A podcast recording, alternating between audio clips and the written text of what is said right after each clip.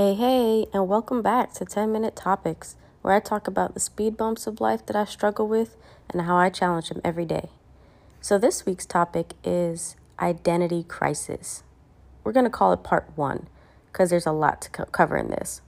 Okay, so let's first identify what an identity crisis is. So, it's defined as a period of uncertainty and confusion in which a person's sense of identity becomes insecure, typically due to a change in their expected aims or role in society. So, the first time I ever had an identity crisis, I think, was growing up. Uh, it started with my name.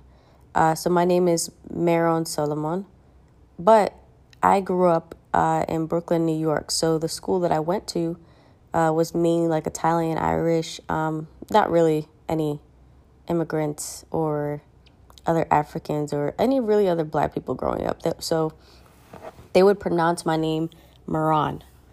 And I cannot tell you how much I didn't like it, how much it bothered me, but I didn't correct them because I knew they could never get their mouths to form my name correctly. And I knew it didn't matter to them because um, they would struggle to pronounce a five letter name. So, uh, for years and years, throughout my whole entire elementary and junior high and high school, I just told people my name was Moran. But that is not my name. That is not the name that my mother gave me. So, I can say that um, when we had to do a project in fourth grade about the definition of our names, uh, I couldn't find my name on Google at all. And I can't tell you how much that actually threw me for a loop because everybody in class could find Andrea, Lena, Michael, you know, all these uh, American or European names, but my name was literally nowhere to be found, not even on babynames.com. So um, I asked my mom, I was like, hey, what's my name mean? And she told me it meant holy oil. So Maron is Amharic for holy oil or anointing oil that priests use to bless and all that stuff. So it actually means soldier in Hebrew. Now, I had to do extensive amount of Google researching to figure out that Hebrew translation. Um, and it wasn't until years later that sites like babynames.com actually included my name. And uh, I can it, it really kind of left an impact on me because I realized not only is my name not considered a name in American culture, but it's also something that was seen as such a like a foreign concept to other people. So through all of my elementary and junior high years, I was bullied for my name. Um, because they pronounced it Moran, it sounded close to moron. And I mean, for years, years and years, uh, I would get called moron by different kids, uh, which is ironic because I was an honor student and pretty smart. But it just broke something in me because the name that I was called, the first name that my mother gave me, was being mispronounced, degraded in many different ways. And I don't think I ever realized how much it broke a part of me. Um, I remember one time in fifth grade, I broke down crying because I didn't want to go to school anymore. My mom was like, What's wrong? Because she had no idea I was getting bullied. Um, and I told her what happened. And she went right up to the school the next day and they left me alone. But I knew that they were still calling me moron. And it, it was just hurtful because, again, I don't think we've realized the power of our names and how uh, crucial it is that we understand the definition of our names because it is a part of who we are. It's a part of our personality. So uh, you may be saying, Maron, well, my name is nothing crazy. My name is Mercedes or something like that. So if you look up the definition of Mercedes, it's Latin for mercies. And I think it's important to take a moment to know the definition of your name, know where it comes from, know the, know the historical context, know whether or not your name was given to you during a certain cultural time in the world, during a certain time of your parents' history, know where that came from because a lot of that has to do with your identity and your personality. So I think cultural and societal context needs to be taken into consideration.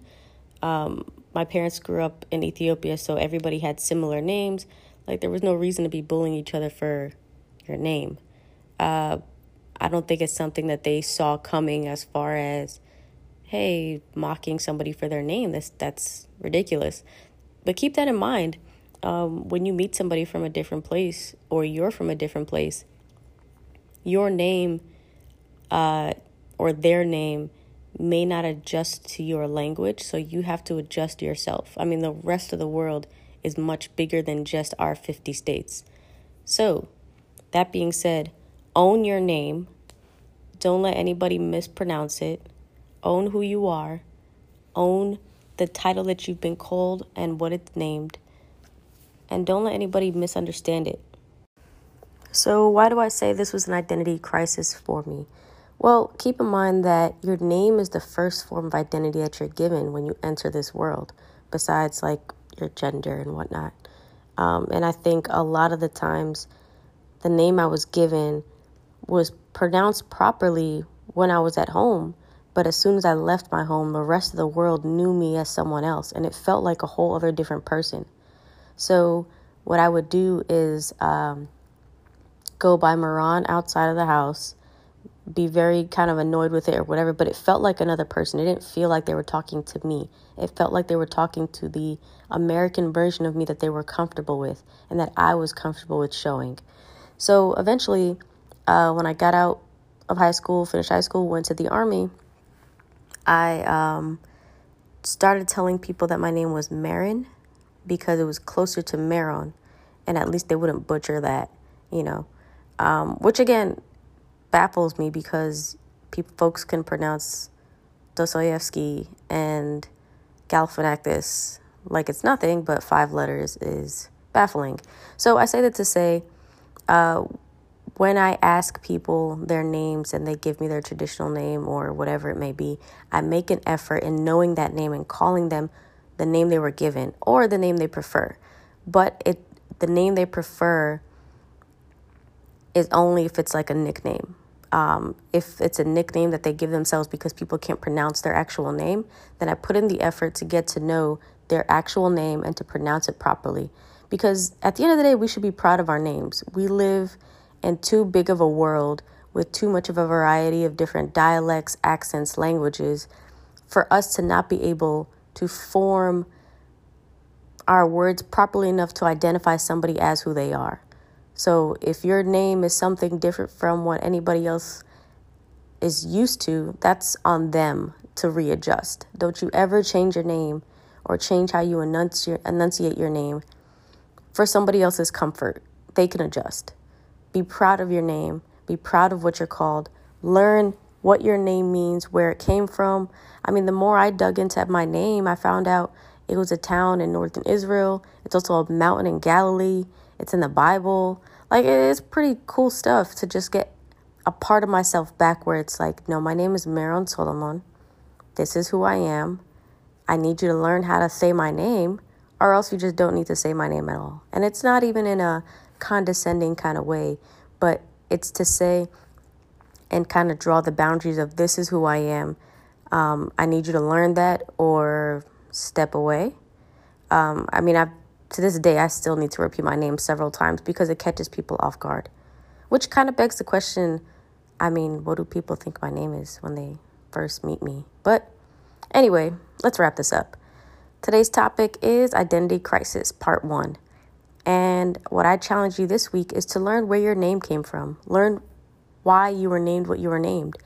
Because nothing happens just because. If your parents just named you a name because it sounded nice, you'd be surprised how much that name actually relates to your personality. So take the time to learn your name, learn where you're from, learn how much of that personality has actually impacted you or relates to your name. Well, until next time, guys, stay safe, take care of yourselves, and be blessed. Oh, side note so if you haven't already checked out my interview with Suede Against the Grain, uh, my buddy Suede and I did an interview together um, on sexual assault in the military. So check it out on YouTube, check it out on Anchor, Apple Podcasts, Google Podcasts, Suede Against the Grain.